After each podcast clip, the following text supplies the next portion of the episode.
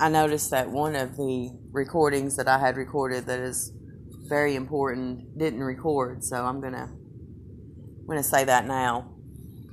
Um, about two and a half, three years ago, Michael Arias, who is now wrongfully in custody in Laurel County, Kentucky, um, because he too is a target and is being coerced with the same with the same weapons and um, abuse and harassment all day.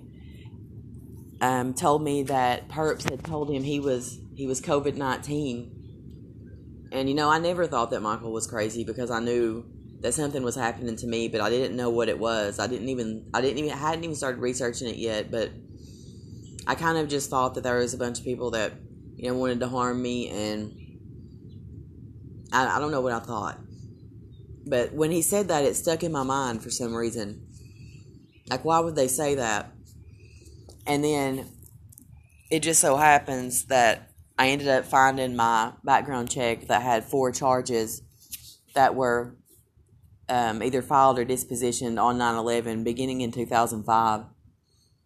As if that wasn't enough to scare me. Um, they terrorized me so bad from 775 Forkedy Road in Jefferson City that I ended up calling Safe Space, who told me to go get vaccinated before I could go there.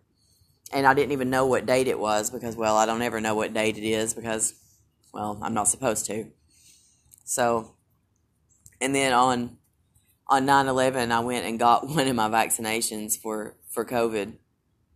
It just so happened. So, um, on top of that, I was removed from the step down house wrongfully because I was being terrorized. When you're being terrorized, pretty much everything that's done to you is wrongful. I mean, mind you, especially when you're mind controlled and you don't know what the hell you're doing half the time, and you can't. Um, well, you know what you're doing, but it isn't your choice, and they're not able to get me to do horrible things at this point. But they wouldn't be able to knowingly anyway. Put it that way. They have got me to do things that that if I had been able to think, I would not have done. But I didn't know what was going on, put it that way.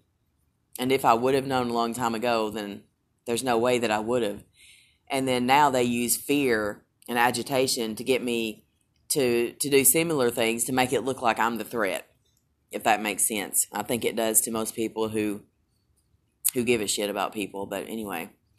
Um anyway, I was um on 9/11 I was also removed from the um the step down house, which is where I was forced to go with someone that I didn't know had been convicted of sexual battery because no one else would talk to me and he befriended me. I mean, I was in I was in Cleveland, so he offered me a job at Jackson's Catnapper Plant 4 and you know a place to stay until I got paid, so I went.